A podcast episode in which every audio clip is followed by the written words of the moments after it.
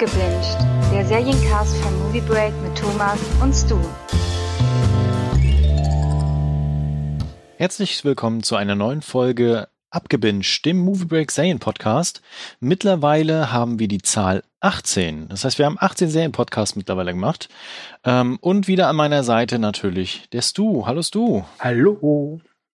Wir haben so ein bisschen drüber nachgedacht, äh, wie wir in Zukunft den Serien-Podcast gestalten und äh, probieren mal so ab und an jetzt was Neues aus. Äh, keine Sorge, wir sprechen weiterhin über Serien, ähm, wollen das aber ein bisschen anders äh, gestalten, so dass ihr vielleicht einfach mehr Inhalte bekommt, aber auch äh, weniger, dass wir halt so über andere Serien stolpern, sondern also wir wollen uns mehr fokussieren. Deswegen haben wir eine neue kleine Kategorie eingefügt, bevor wir dann zu unserem Hauptakt dieses Mal kommen. Soll ich Ihnen schon mal verraten, worüber wir hauptsächlich sprechen werden? Ähm, ah, es ist gerade so spannend. Ich weiß nicht, ah. ich weiß nicht. Ähm, vielleicht sollten wir jetzt einfach einen separaten Podcast oder via Twitter oder Facebook. Ah, nee, hau raus. Ich kann, ich kann ja einen Teaser machen, einen Teaser zum Trailer zu dem Podcast. äh, genau, wir sprechen heute über Fleabag, die ähm, britische, eine BBC-Serie ist es, ne? Ja mit Kooperation mit Amazon. Genau, darüber sprechen wir heute hauptsächlich.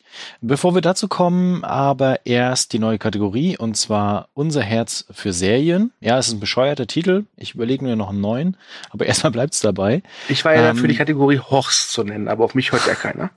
Ja, vielleicht das nächste Mal. Okay.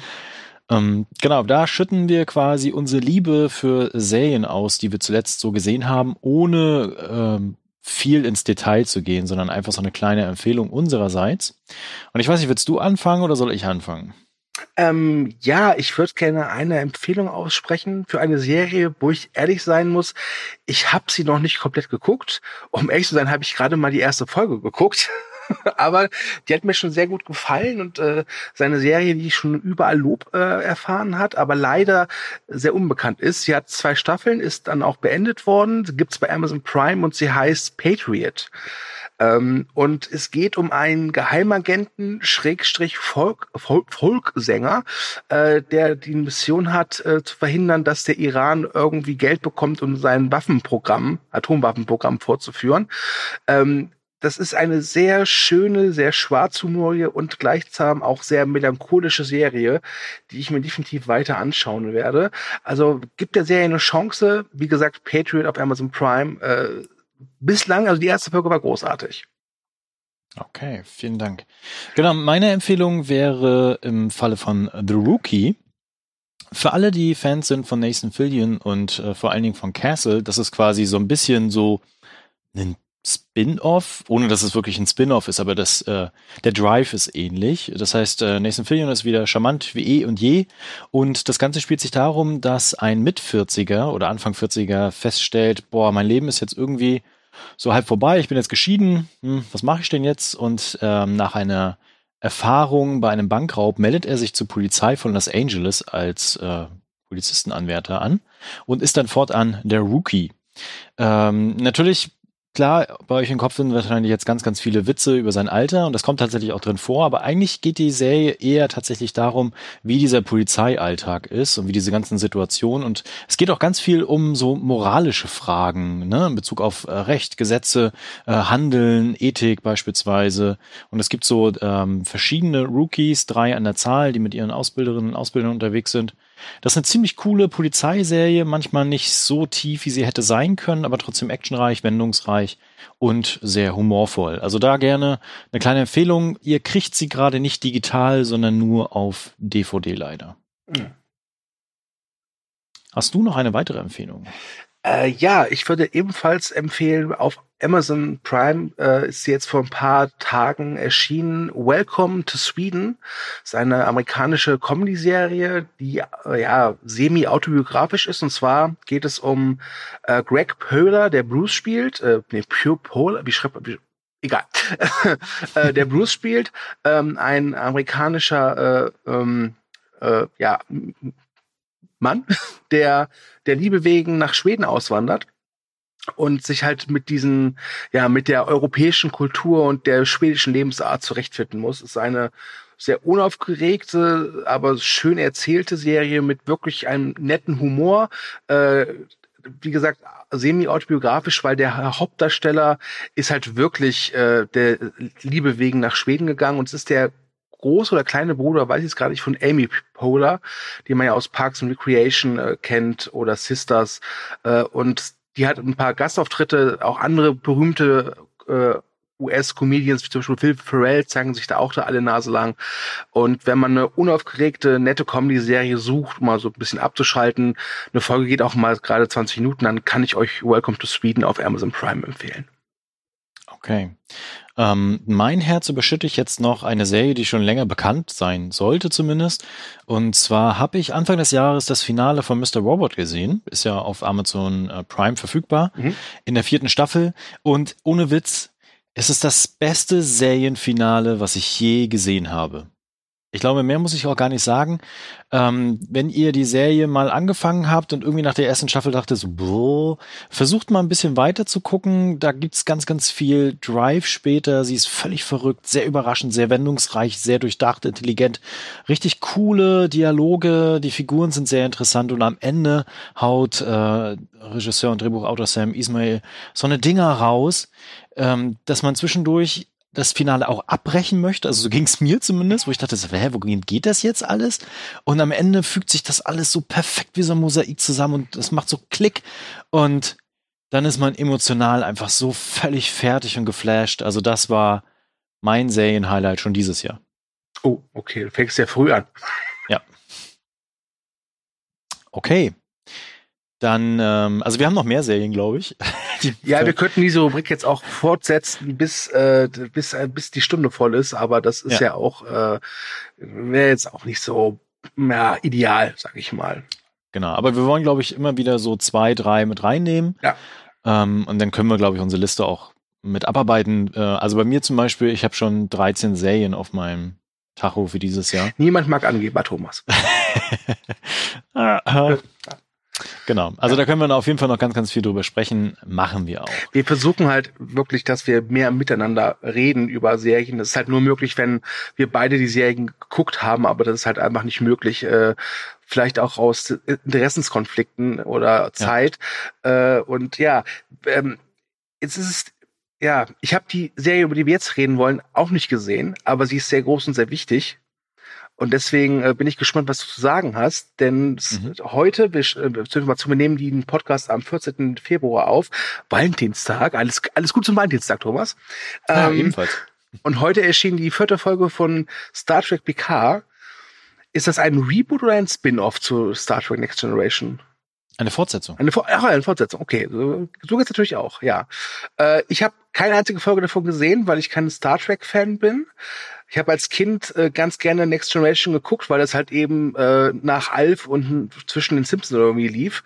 Freitagabends im ZDF. Ähm, jetzt hast du aber die ersten vier Folgen gesehen. Mhm. Und äh, ich habe mitbekommen, dass die Meinung zu der Serie oder zu den bisherigen Folgen so pendelt zwischen ist echt gut und ja, das ist genau das, was wir brauchen als Star Trek-Fans, ähm, bis hin zu was für eine Grütze. Ja. Und mich würde jetzt interessieren, nach vier Folgen, mhm. wo stehst du? Genau da. was du gerade beschrieben hast.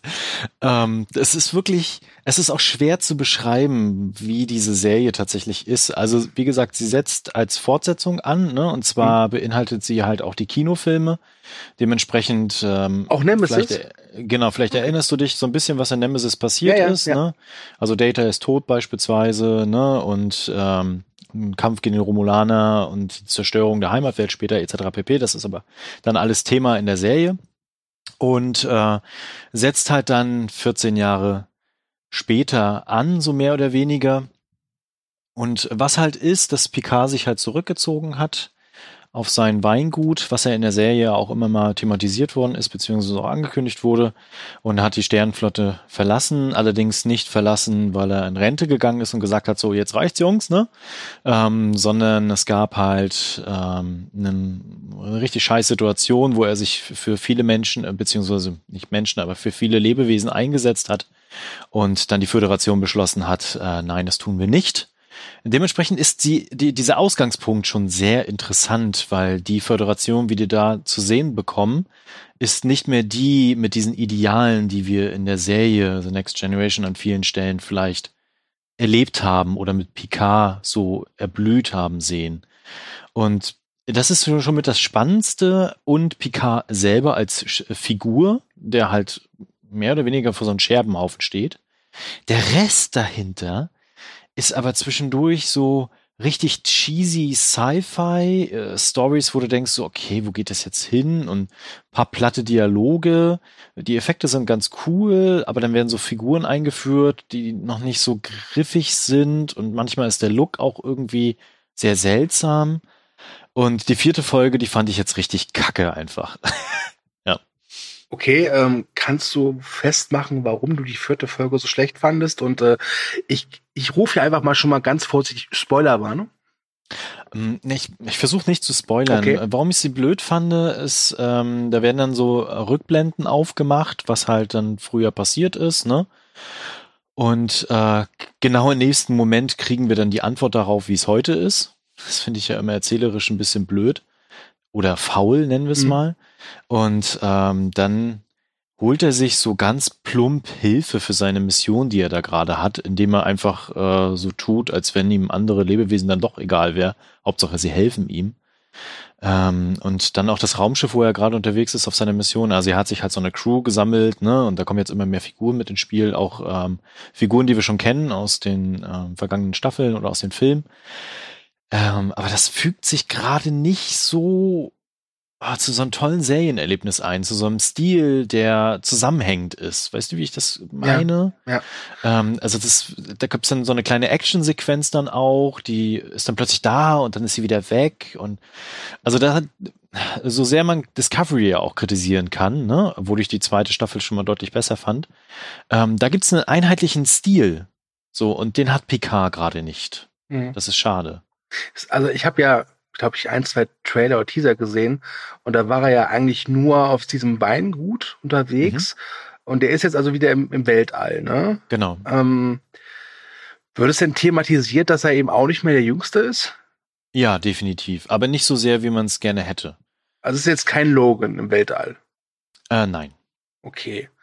Und ich nehme an, dass äh, der Patrick Stewart aber immer noch, äh, das ist immer noch seine Rolle, oder? Ja, also definitiv und äh, natürlich auch immer noch eine, eine moralische Instanz einfach. Ne? Also er hat immer noch seinen klaren Kompass, aber auch seine Ignoranz, die wir ja an vielen Stellen so kennengelernt haben, eher durch die Filme viel mehr. Ne? Also es war eine Serie, also ich ist schon länger her, wo ich die Serie gesehen habe, muss ich gestehen. Ich habe es mal versucht in einem Rewatch, aber mir fehlt einfach die Zeit für. Ähm, aber wir haben immer noch Picard als wirklich schillernde Heldenfigur, die auch äh, vielleicht ist das auch das Problem, weil er auch einfach alles überstrahlt mit seinen mit seinen Dingen, die er mit sich mitschleppt. So. Mhm. Aber wenn Picard, was er jetzt halt los ist, eine so strahlende oder Figur ist, ist dann nicht die Gefahr groß, dass er die anderen Figuren auch überstrahlt? Ja, definitiv. Genau, das passiert ja jetzt auch. Ne? Okay. Also, dass die alle so, so, so kleinen Nebencharaktere degradiert werden, ohne dass sie ihre eigene Profile und Stories und Nebenhandlungen oder so bekommen. Also es geben sich ganz viele Fragezeichen derzeit. Ja. Ist das denn so eine fortlaufende große Geschichte oder ist es so jede Woche wieder ein neues Abenteuer? Fortlaufende Geschichte. Und bislang diese fortlaufende Geschichte, ist die interessant oder? Sie ist verheißungsvoll. Also es äh, geht unter anderem ähm, um die Romulaner halt, um ihren Aufbau ihrer ähm, neuen Zivilisation beziehungsweise Rettung ihre überhaupt ihre Zivilisation ne? Und ähm, die Borg werden thematisiert und natürlich ähm, ein Ereignis äh, was vor 14 Jahren passiert ist und zwar die Zerstörung des Mars durch ähm, Androiden. Mhm. was zum Verbot dieser selbigen geführt hat. Und seine Mission ist jetzt darum halt eine zu finden die eigentlich gar nicht existieren dürfte und äh, ein Nachkomme von Data ist. Okay. Also ist das Thema künstliche Intelligenz dann auch mit an Bord sozusagen. Genau, und das finde ich sehr spannend, ähm, weiß aber noch nicht, in welche Richtung das geht. Wie viele Folgen hat die erste Staffel? Oh, da fragst du mich jetzt gerade was, aber ich glaube zehn sind es. Zehn. Und wie lange geht eine Folge? Ja, 45 Minuten. 40 Minuten, okay. Ja, dann, ähm, hm. Also, wie gesagt, ich, ich mag Patrick Stewart als Captain Picard, aber ich bin einfach kein Star Trek-Fan oder kein Trekkie. Das hat mich nie so richtig angesprochen. Mhm. Ähm, was ich noch weiß, als ich damals als kleiner Bub die Serie im ZDF gesehen habe, dass es vor allem so die, ja, so die ähm, Interaktion zwischen den Figuren war, die ich immer mochte, mehr als jetzt irgendwie das eigentliche Abenteuer. Ähm, mhm. Und was ich mir jetzt frage, ist, jetzt hast du eine Serie, die halt Picard heißt, die so ganz klar auf Picard fokussiert ist. Ähm, ob das nicht vielleicht ein bisschen zu viel des Guten ist. Ja, ist es, glaube ich, auch. Ja. Also, ich habe ja schon gesagt, dass er eine sehr schillernde Heldenfigur einfach ist, ne? Und ähm, einfach auch viel mitschleppt. Und das haben die ganzen anderen Figuren ja nicht. Und sie bekommen aber auch nicht die Zeit, äh, sich zu entfalten. Also noch nicht zumindest. Ich glaube auch nicht, dass das passieren wird. Und dementsprechend hast du halt nur Picard derzeit, der so ein bisschen so den roten Faden mimt. Ähm, das reicht aber natürlich nicht. Also gerade angesichts von Star Trek, wo du immer auch gerne die Nebengeschichten mhm. äh, erleben möchtest, ne? Und das hast du hier einfach nicht. Okay. Und kann man sagen, dass ich, oder kann sich so eine Figur wie Picard, die so ikonisch ist und jetzt so wirklich komplett allein im, im Spotlight steht, kann die sich eigentlich entfalten? Gibt's da oder entwickeln? Hm, ich glaube ja. Also muss er ja sowieso schon. Mhm. Weil er hat sich ja zurückgezogen, das hatte ich ja gesagt gehabt. Und äh, jetzt geht er wieder aus seinem Schatten heraus und stellt natürlich fest, das ist ziemlich witzig tatsächlich und auch sehr gut gemacht, ähm, dass die Leute ihn hassen an manchen Stellen. Und ich glaube, das ist ein Gefühl beziehungsweise etwas, ähm, was er gar nicht so kennt. Und er musste sich schon entschuldigen. Und wer das vielleicht noch weiß, er hasst Entschuldigungen. Hm. Also das, das klingt für mich, das ist das erste Mal jetzt, wo ich denke, okay, das klingt interessant dass er halt ja. äh, registriert, hey, da gibt's Leute, die finden auch Sachen, die ich gemacht habe, scheiße. Ja, weil er ja, äh, nehme ich mal an, jetzt eine ganze Zeit lang da in seinem Weingut äh, hausiert hat. Genau. So ein bisschen fern von der Welt, ja. Und jetzt halt auch mal mit seinen Taten konfrontiert wurde. Äh, so ein bisschen wie in dieser einen Szene aus, ist, ist das, äh, ich weiß gerade nicht, welcher Captain America Film das ist, aber wo, wo äh, Tony Stark halt von so einer äh, Mutter, die ihren Sohn in diesen Sokovia, wie es heißt, verloren hat, auch damit konfrontiert wird, hey, du bist vielleicht hier der große Held, aber eigentlich bist du auch dafür verantwortlich, dass jetzt äh, das und das passiert ist. Ja. Ich, ich glaube, so krass ist es nicht. Okay. Ähm, dadurch, dass die Föderation halt eher das verursacht hat, worum es da geht, also in vielfacher so. Weise und auch so eine kleine Verschwörung gibt. Aber er hat halt allen den Rücken gekehrt mhm. und allen Kontakte abgebrochen. Und damit ist er jetzt konfrontiert, ne? Also er hat einfach aufgegeben. Und wer Picard kennt, weiß, dass dieser eigentlich nicht aufgibt. Okay. Und ähm, das hat er aber getan. Und das finde ich sehr spannend an dieser Figur, an dieser Rolle, äh, dass er jetzt zu diesen Scherbenhaufen zurückkehrt und mit Dingen konfrontiert wird, die er eigentlich versucht hat auszublenden und einfach ein Feindbild mit der Föderation hatte und jetzt aber feststellt, ich hätte was doch was tun können oder tun sollen. So, hat er aber nicht getan. Okay. Wenn du jetzt äh, in die Zukunft schaust, die nächste Woche Freitag kommt die neue Folge. Ja. Äh, ist da immer noch Vorfreude drin oder ist es mittlerweile mehr so, ja, es muss halt, weil Star Trek? Ähm, ja, so eine kleine Vorfreude ist da, weil Seven of Nine ist aufgetaucht. Und ich bin gespannt, was sie zu erzählen hat. Mhm. Da kommt der kleine notgeile pubertäre Thomas wieder zurück, was? Also vielleicht so ein bisschen, ja. okay, hast du noch irgendwas zur Serie, das du unbedingt loswerden willst? Ähm, nein, also ich glaube, ich bin nicht so stark tracky, dass ich jetzt irgendwie alle Querverweise da auf, also erzählen könnte. Das würde, glaube ich, auch niemanden interessieren. Ähm, es gibt vieles, was man, glaube ich, so entdecken kann, wenn man da noch sehr, sehr stark in der Materie drin ist und so denkt, so, ah ja, cool, das und das und ah, und da geht. Ähm, aber nichtsdestotrotz ist es halt gerade erzählerisch noch nicht das Beste, was es derzeit oder auch zuletzt irgendwie im Science-Fiction-Bereich gab. Da geht mehr ich habe ja das Gefühl, ohne sie gesehen zu haben, dass dieses, ähm, ja, diese negativen Wertungen auch vor allem daher rühren, weil viele halt einfach äh, zum einen nostalgisch verklärte Sicht auf die Next Generation haben mhm. und zum anderen halt eben dachten, das ist jetzt Picard, das ist so Instant Superhit. Ne? Ja, ja, aber das, ja, nee, nee. Okay.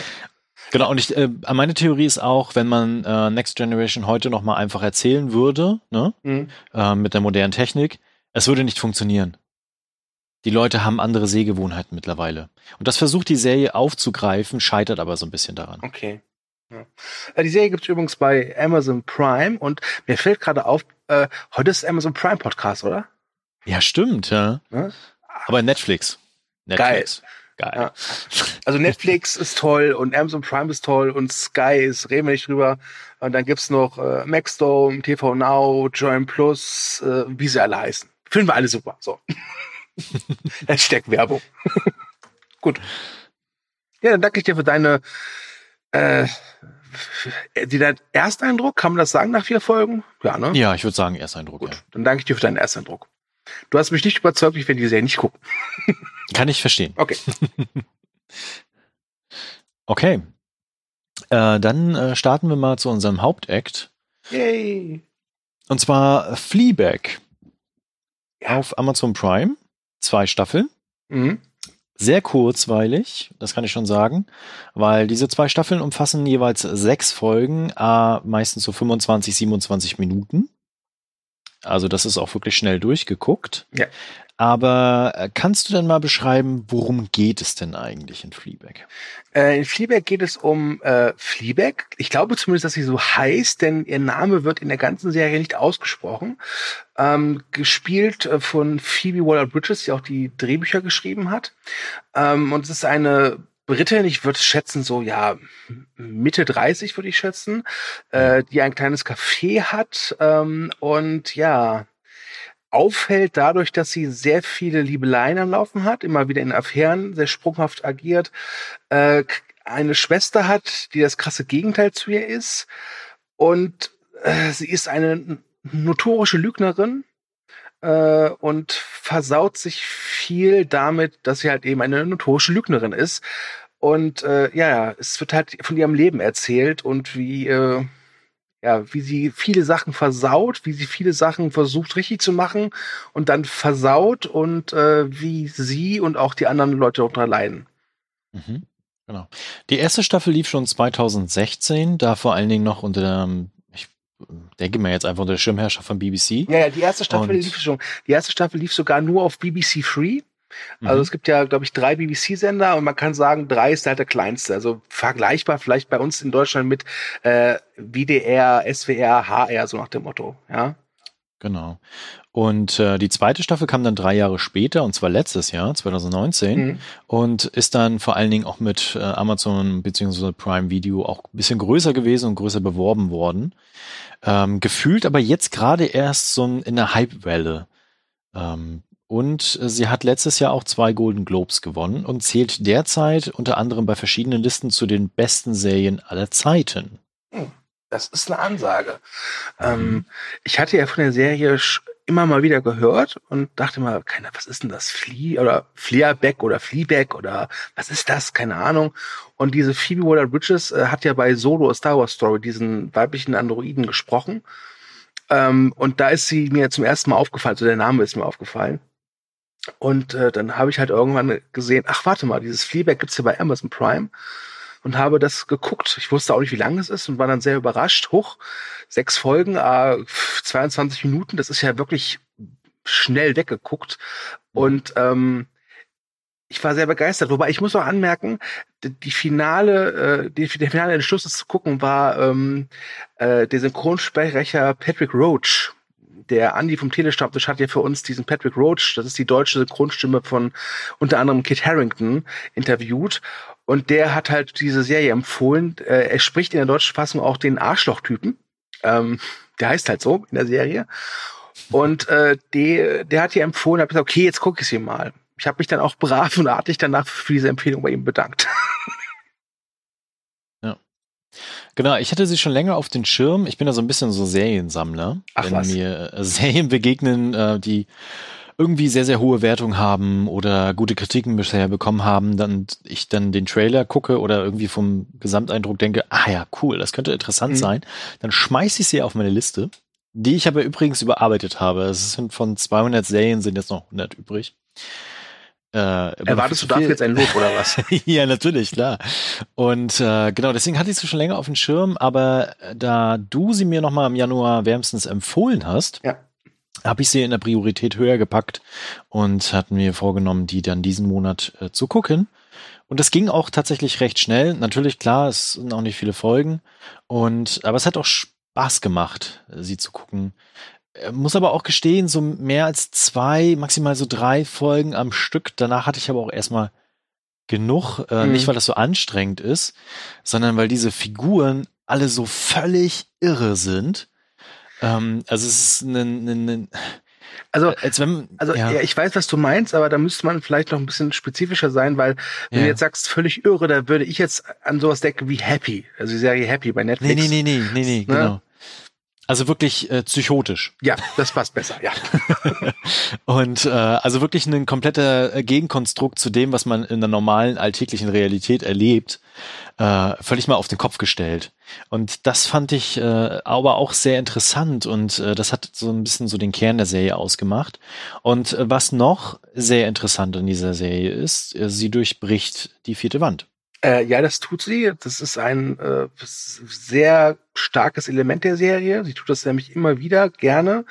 Im Prinzip sagt sie, also wenn sie mit jemandem redet in der Serie, dann spricht sie zum Publikum und, und enthüllt dem Publikum eigentlich das, was ihr gerade was ihr wirklich durch den Kopf geht, ja, oder was ihr gerade ihre ihre wahren Gefühle sind.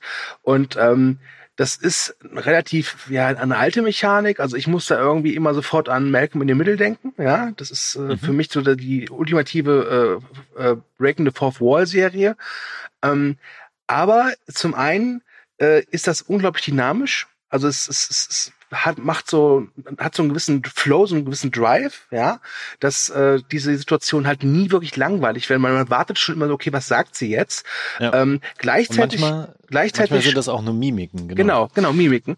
Und gleichzeitig schafft die Serie es auch sehr gut, dass es nicht zu inflationär wirkt. Also es ist jetzt nicht wie Deadpool, ja. Also es ist jetzt nicht so, dass sie dann irgendwann sagt so, ja, ich weiß, ich bin nur Teil einer Serie. Das ist so ist es nicht. Ja? Mhm. Genau. Und ähm, ja, ansonsten geht's halt oftmals um das Thema Sex und mhm. Beziehung und Wahrheit und Familie und Freundschaft. Es geht ums Leben. Genau, es geht ums Leben an sich und äh, das ist auch immer sehr interessant, weil die Hauptfigur halt immer wieder an sich selber scheitert. Ja. das ist auch äh, sehr erheiternd, das zu sehen und gleichzeitig natürlich auch dieses äh, Familienkonstrukt, was sie dort hat, ja. Also die Mutter ist halt gestorben und der Vater bandelt mit der Patentante an. Die Künstlerin die, ist, ja. Die Künstlerin ist, eine sehr spezielle Künstlerin ist und eine sehr, äh, sehr eigenwillige Art hat, äh, jemanden zu zeigen, dass sie einen hasst, indem ja. sie das sehr positiv formuliert. Das ist immer sehr witzig. Und die Schwester hast du ja schon erwähnt und die hat halt noch äh, einen Ehemann, der oh Gott, wie kann man den beschreiben? Äh, äh, ja, äh, ein Arschloch im, im Pelz eines netten Mannes, würde ich ihn beschreiben. Vor allem jetzt nach der zweiten Staffel. Ja, definitiv. Ja. Mit einem dicken Bart. Ja, mit einem dicken Bart, genau. ja.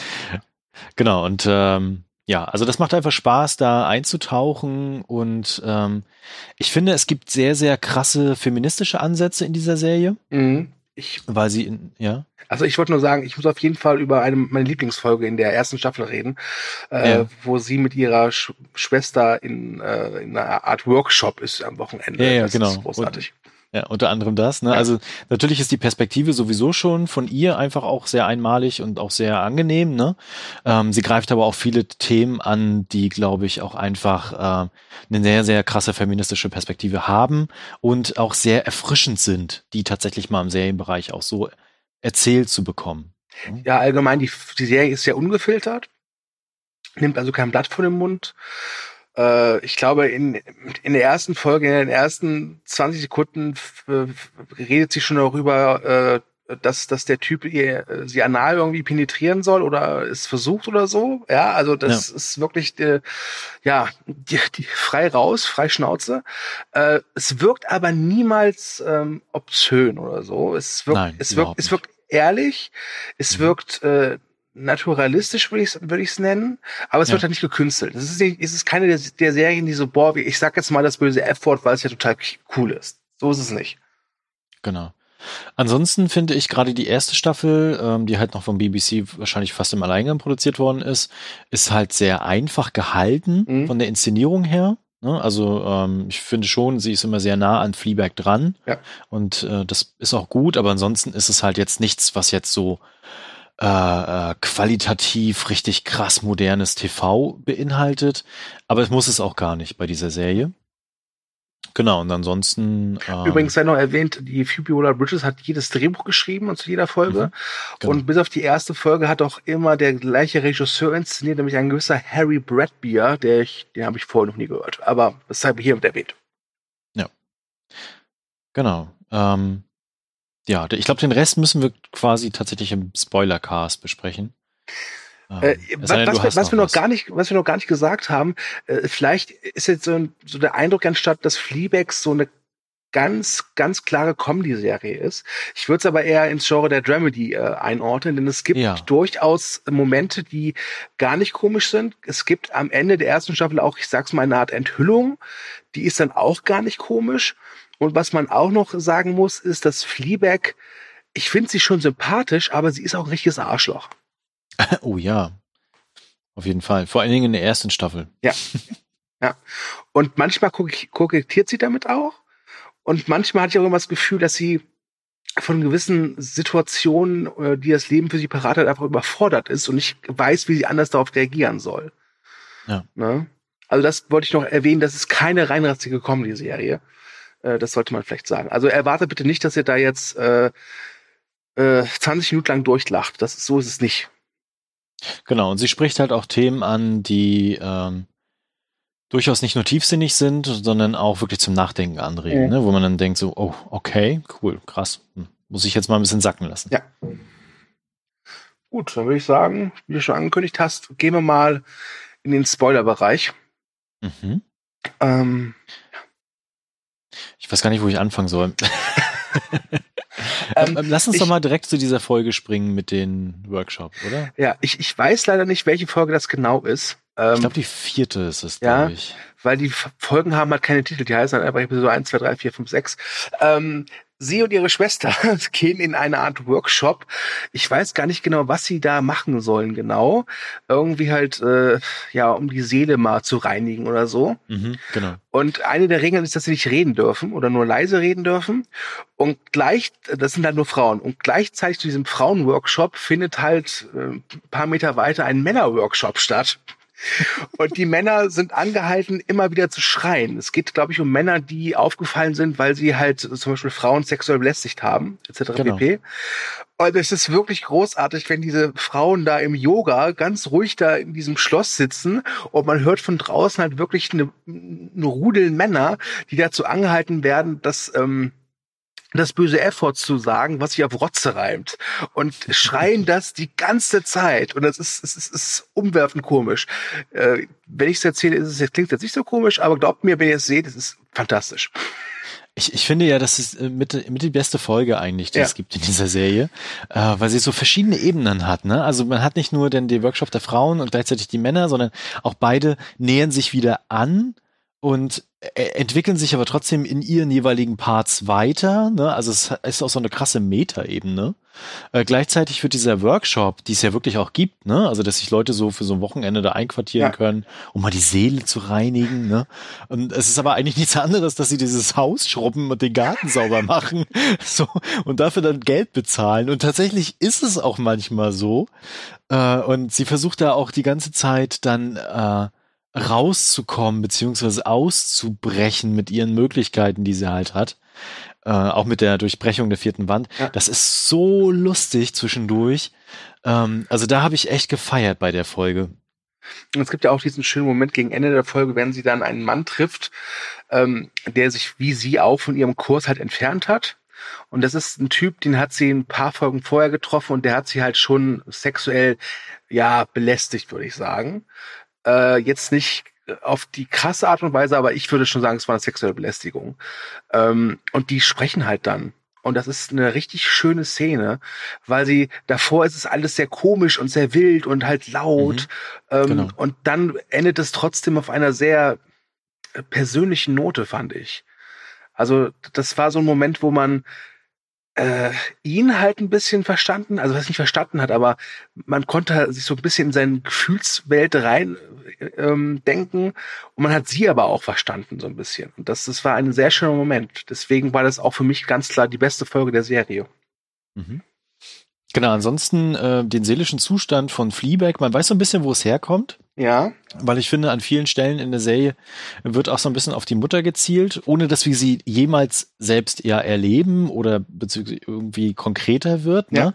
Aber ich finde, das macht sie auch wirklich erzählerisch richtig toll, um aufzuzeigen, dass auch die Mutter nicht, nicht perfekt war, aber trotzdem irgendwie sehr liebenswert und da war und ein Mensch war so und aber trotzdem auch Probleme hatte, die sie jetzt aber auch hat, ne? Und gleichzeitig der Vater, der völlig äh, unfähig ist, Gefühle zu zeigen oder manchmal auch einen klaren Satz zu formulieren ja. ähm, und sich da in diese diese äh, Patentante verrannt hat, die übrigens auch großartig ist. Äh, gespielt von Olivia Coleman, das sollte man erwähnen ja. haben. Wahrscheinlich die genau. bekannteste Person äh, neben Andrew Scott, der in der zweiten Staffel auftaucht, ja. Was dann ja auch dazu führt, dass es ja diese äh, kleine Figur gibt, diesen dieses Götzenbild, ne? Ja. Was jetzt im Running Gag wird der ganzen Serie. Ja. Ähm, äh, das ist wirklich toll. Also du hast niemals das Gefühl, dass diese Figuren jetzt einfach da sind, sondern du hast äh, Hintergründe, eine Geschichte. Sie agieren mit den Figuren, sie entwickeln sich weiter oder zurück auch. Ne? Das ist also es ist wirklich sehr faszinierend. Und ich finde trotzdem, aber dass die erste Staffel besser ist als die zweite Staffel. Ja weil die erste Staffel hat so einen, so einen Spannungsbogen, der am Ende mit so einer richtig krassen Wendung aufgeht, wie ich finde, die ich auch nicht erwartet habe. Also, dass dann äh, erzählt wird, dass sie eigentlich mitverantwortlich ist, dass ihre Freundin ja tot ist, mit der sie diesen äh, das Café da gegründet mhm. hat.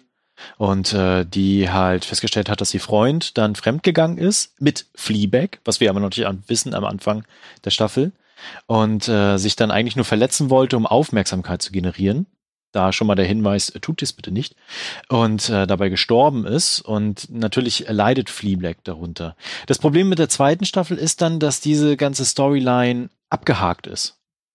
Ja, das stimmt. Ich. Es gibt ja wirklich, äh, also das muss man sagen, die erste Staffel endet schon irgendwie offen, aber auch so, dass es irgendwie gut ist. Also es, wirkt, es ist offen, aber irgendwie wirkt es wirkt auch wie so ein klarer Cut, so nach dem Motto, okay, hier ist die Geschichte zu Ende, jetzt lassen wir die Figuren halt ziehen. Mhm. Ähm, deswegen hatte ich auch damit ein bisschen meine Probleme in der zweiten Staffel. Nichtsdestotrotz auch die zweite Staffel wirklich gut muss ich sagen. Ja, ne? also auf jeden Fall. Andrew Scott kennt man unter anderem als Moriarty aus Sherlock. Der spielt halt einen katholischen Priester und natürlich verliebt sich Fleabag in diesen Priester. ähm, und ja, wer es noch nicht weiß, aber katholische Priester sind so, was Liebe angeht, so, ah, das ist schwierig. Ähm, ja, äh, da gibt's auch einige schöne Situationen. Es gibt auch eine äh, schöne Szene in der zweiten Staffel, wo sie sich mit ihm unterhält äh, äh, und äh, sie immer wieder versucht, ihn so ein bisschen zu bekommen, weil sie endlich an Gott glaubt und er das aber relativ gekonnt abschmettert immer mit, mit mhm. so einer charmanten Art und Weise. Auch sehr schön. Aber mir fehlte bei der zweiten Staffel, wie gesagt, dieses, zum einen dieser Paukenschlag zum Schluss, und halt, die erste Staffel war vor allem deswegen so gut, weil wir als Zuschauer ganz viele Sachen so für uns, also aus der Welt von Fleabag entdecken mussten. Ja, warum ist das so? Warum benimmt sie sich so? Und das ja. war halt in der zweiten Staffel alles, das wussten wir alles schon und da gab es auch wenig Neues, weil die Figur an sich halt, wie gesagt, auserzählt ist. Genau, also man hat da bestimmt eigentlich nur so bestimmte äh, Sachen zu Ende erzählt und nochmal konsequenterweise weitergedacht. Und natürlich das Thema Religiosität ist da sehr, sehr äh, krass diskutiert, finde ja. ich, in den ganzen Folgen ähm, wo sie gar nicht hingehen, was so ein bisschen verschenkt ist äh, im Nachgang, finde ich, ist das mit der vierten Wand, weil ähm, der Priester ja dann mitbekommt, dass sie immer in so ein Loch verschwindet und mhm. mit irgendjemandem redet. So. Wobei ähm, das macht er, glaube ich, am, also der Priester taucht ja schon am Ende der ersten Staffel auf, ne? Ja, genau. Und ich hatte das so verstanden, dass äh, der, das, ähm, ja, wie soll ich jetzt ausdrücken, ohne dass es jetzt bescheuert klingt, ähm, äh, dass, dass der Priester sozusagen für uns steht. Ja, als, okay. als höhere Macht, der eine höhere Macht vertritt, also in dem Fall der, der Zuschauer. Ja. Aber ich kann mich auch irren. Ich bin halt dumm. also für mich ist das irgendwie nicht aufgegangen am Ende. Es, es wäre halt ein echt netter Gag gewesen, so zum Schluss. Ja. Ne? Äh, es wird auch ja nicht, nicht mehr so richtig groß aufgegriffen in der zweiten Staffel. Ähm, ja, ist das schade? Ich, ja, ich glaube nicht. Aber wie gesagt, wenn ich jetzt Fleabag noch mal gucken würde, würde ich, glaube ich, sagen, okay, die erste Staffel reicht mir, auch wenn die zweite gut ist. Ja, auf jeden Fall. Ähm, genau, nichtsdestotrotz, sie ist toll gescha äh, geschauspielert. Definitiv. Also das ist wirklich großartig, äh, hohe Kunst. Und die Dialoge, die ergeben manchmal so ein krasses Feuerwerk, finde ich. Ja. Und äh, haben so ein so ein Tennischarakter, ne? Also dass sie sich so gegenseitig dann immer wieder was an den Kopf knallen und denkt so, wow, wow, okay, gut. Ähm, das macht Spaß mit anzusehen und ähm, finde das erste Finale, also das Finale der ersten Staffel großartig. Das Finale der zweiten Staffel ist halt sehr versöhnlich. Ne? Ja. Das ist, ist es in Ordnung, aber man hätte was, ich hätte was anderes erwartet. Ja, ähm, ja. Was wir, wo wir noch gar nicht drüber geredet haben, ist, was ja auch sehr interessant ist, ist ja die Beziehung zwischen ihr und ihrer Schwester Claire. Ja. Die, die sind ja wirklich extrem unterschiedlich. Also Claire, Mhm.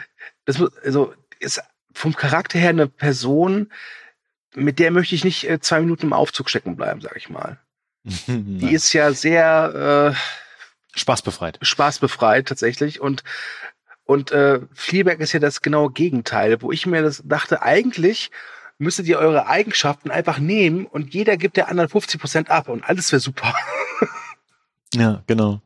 Äh, deswegen gesteht sich Claire natürlich auch äh, nicht so ein, äh, dass sie ihr Leben vielleicht nicht so glücklich ist, Mhm. sondern sie tut einfach so, als wenn es so wäre. Und dass ihr Mann tatsächlich ein Scheusal ist, ne? Und ja, versucht ja auch Fleabag zu küssen, unter anderem. Ja. Ähm, und ein Alkoholiker ist. Ja. Und äh, ich finde aber der, der, der Auftakt der zweiten Staffel ist auch wirklich sehr grandios mit diesem Essen. Äh, ja, weil er irgendwie steht, also du siehst halt die so eine Rückblick, was halt am Ende der ersten Staffel passiert und dann dieser dieser diese Texteinblendung irgendwie äh, 365 Tage, 12 Stunden und 26 Minuten später oder so ja. und sie steht da mit blutiger Nase im, im Damenklo und denkst so, was ist jetzt los? Genau, also das ist wirklich cool gemacht. Äh, genau, und äh, äh, Claire bekommt dann vor allen Dingen in der zweiten Staffel ganz viele Möglichkeiten, sich nochmal äh, so zu entfalten und zu entwickeln. Und äh, trifft ja dann eigentlich auch die Liebe ihres Lebens, Mhm. und zwar Claire, was ziemlich witzig ist. Äh, so ein schwedischer Unternehmer. Ja. Und äh, Finnish. Finnish? Ich meine, ich Shre Finish, doch, Ja. Finish war's, ja. Genau. Und ähm, da, in der zweiten Staffel gibt's aber auch eine richtig tolle Folge. Äh, so meine Zweitlieblingsfolge tatsächlich. Und zwar, wo der Preis vergeben wird äh, für die beste Unternehmung oder beste Geschäftsfrau. Ja, mit dem, wo, wo Fleabag Schnittchen machen soll, oder? Ja, genau, wo sie Schnittchen machen soll und nicht weiß, was sie in ihre Schnittchen gemacht hat. Was dann auch ein paar Konsequenzen nach sich zieht. Und äh, dann auch auf den Preis kurz aufpassen soll, der dann übergeben wird. Natürlich ganz groß und gläsern. Und sie kann es nicht lassen und holt ihn sofort aus dem Karton raus und lässt ihn fallen. Äh, deswegen taucht ja dann auch wieder die Figur auf. Ne? Der, Ja. der Running Gag. Äh, aber sie geht dann ja auch mit der einen, die dann gewonnen hat, ja hinterher und trifft sich ja dann oder geht dann auch mit der in, in die Bar mit ihr. Das sind auch tolle Szenen, finde ich, ähm, und auch tolle Dialoge. Ja, ja. Also äh, es, es, äh, es soll nicht der andere entstehen, dass die zweite Staffel äh, richtig schwach ist. Das ist sie nicht. Die ist Ja. wirklich immer noch richtig, ich würde sogar sagen, herausragend. Aber die erste, da ist halt einfach ein bisschen mehr Tinte im Füller. Genau. Ne? Ja. Ja. ich hab, ich war gerade jetzt drei Sekunden le leise, weil ich habe die vierte Wand durchbrochen, habe zum Publikum geredet. Ich überlege gerade, ob ich irgendwas noch erzählen möchte, aber ich glaube, ich habe alles so. Da muss ja auch sagen, dass Fleabag, es ist halt, es passiert halt nicht so viel. So blöd es Es klingt. sind ja auch nicht so viele Folgen, ja. Ja, ne? Also da, das ist halt nicht, äh, da gibt's halt keine äh, Raumschlachten, es gibt kein, es gibt kein Actionfeuerwerk und es gibt auch nicht äh, irgendwelche krassen Wendungen von wegen, oh was, du hast Krebs? Nein, doch nur AIDS, ah, verdammt. Ja, das ist, ähm, wie gesagt, wir haben ja schon gesagt, es ist so ein bisschen wie das Leben. Mhm. Ähm, halt äh, das Leben einer Person, die irgendwie gleichzeitig charmant, hilfsbedürftig, liebenswert und das größte Arsch auf dem Planeten ist. Ja, Ja. Genau. Und deswegen, äh, glaube ich, haben wir relativ gut zusammengefasst, warum ihr Fleabag sehen solltet. Äh, wie gesagt, gibt's auf Amazon Prime zwei Staffeln, äh, pro Staffel sechs Folgen, a 20 bis 25 Minuten. Wie gesagt, das kann man echt fix durchgucken. Sehr Ja, schnell sogar. Genau, also wenn ihr ein Herz habt irgendwie für vielleicht auch so ein bisschen ungewöhnliche Serien, die aber einen sehr starken Ka äh, Charakter einfach äh, von Drama und Comedy haben, dann solltet ihr unbedingt Fleabag sehen, weil äh, ich hatte zum Anfang gesagt, sie zählt auch mit aktuell zu den einer der besten Serien, die es jemals gab. Ähm, kann ich schon so unterschreiben tatsächlich. Also sie ist schon an vielen Stellen herausragend und sie hat auch wirklich was zu erzählen und gibt auch was an den Zuschauer ab und mit. Ja. Und das finde ich sehr spannend. es ist, also ich habe mir überlegt, so eine Serie, so eine Dramedy-Serie, die nur 20 Minuten pro Folge hat, mir fiel keine ein. Nee, Ne? ich glaube nicht. Ne? Und ich finde, dass sie die Zeit gut nutzen. Also du hast nicht, ich hatte nie das Gefühl nach, 20, nach einer Folge über Fleabag, verdammt, da waren noch irgendwie Sachen, die sie hätten vielleicht machen können oder sollen. Das war immer sehr sch schön auf den Punkt. Man muss ja auch sagen, dass die äh, Phoebe Waller Bridges meines Wissensstandes ja das eigentlich als Theaterstück konzipiert hat oder sogar aufgeführt hat. Das, äh, Mhm. äh, und von daher ist eine großartige Frau, äh, die eine großartige Serie gemacht hat. Gut. Ja, dann würde ich sagen, Thomas, machen wir den Deckel doof und gehen Mhm. zu unserem Workshop zurück Ja, genau. und schreien uns das Wochenende gegenseitig äh, unflätige Begriffe für das weibliche Geschlecht an. Ja, und äh, jeden zwischendurch Unkraut. Das machen die Frauen dann. Oh. Okay. Ach, was ich, eine Frage noch. Hast du die eigentlich Ja. allein gesehen oder mit deiner Ehefrau? äh, zusammen mit der Ehefrau. Oh, was sagt die Ehefrau denn? Das würde mich interessieren. Die war auch sehr begeistert. Das freut mich. Vielleicht nicht so begeistert wie ich, aber auch sehr begeistert. Okay. Ja, immerhin etwas. okay. Ja, dann ähm, hätten wir es jetzt erstmal für die abgewünscht Folge 18. Mhm. Dann bleibt mir nur noch mein obligatorisches, äh, wenn ihr reingehört habt und gerne was dazu sagen wollt oder selber schon Fleabag gesehen habt beispielsweise oder auch die anderen Serien, die wir empfohlen haben, dann schreibt doch gerne was in die Kommentare, hinterlasst uns einfach eine Nachricht. Oder wenn ihr sagt so, boah, hier, guck doch mal die Serie, das, äh, darüber solltet ihr auf jeden Fall sprechen. Vielleicht haben wir sie auch tatsächlich schon gesehen und können sie dann das nächste Mal einfach mit einbauen, dann auch sehr gerne. Äh, wir leben von euch tatsächlich. Also nicht nur, dass ihr uns hört, sondern auch, dass ihr was hinterlasst. Ja. Und gleiches gilt natürlich fürs Teilen, Liken und Verbreiten. Das sagst du jedes Mal so schön. Ach. Hm. Okay, dann äh, bleibt mir nur noch zu sagen, Stu, du hast die letzten Worte und darfst dich noch verabschieden und dann sage ich auch noch Bye-bye. Äh, ja, es war mir wieder eine große Freude und Ehre, mit dir diesen abgewünscht Podcast zu machen, Nummer 18. Ähm, ich freue mich auf die nächsten Ausgaben. Ich freue mich auf eure Reaktionen, Kommentare, Likes. Äh, ähm, ich bin sehr gespannt, was ihr zu Fleabag sagt. Wie gesagt, guckt euch die Serie an, die hat's verdient. Äh, ihr könnt gerne auch Wünsche äußern, Serien, die wir vielleicht besprechen wollen oder Empfehlungen. Ja, wir sind immer immer frei für Empfehlungen, vor allem Thomas, der setzt sich dann auf seine liebe Liste. Empfehlungen. Ja, er setzt sich da auf seine Liste. ähm, und ansonsten würde ich vielleicht noch sagen, wenn ihr eine Serie habt, über die ihr, über die ihr gerne mal reden wollt, dann könnt ihr euch uns ja gerne mal kontaktieren in den Kommentaren. Vielleicht kriegt- man ja euch irgendwie als Gast mit in den Podcast. Alles möglich. Haben wir alles schon gemacht. Geht. Ne? Und ja, das war's. Ich sag Tschüss. Okay, genau. Dann nochmal vielen Dank fürs Zuhören und bis zum nächsten Mal. Macht's gut.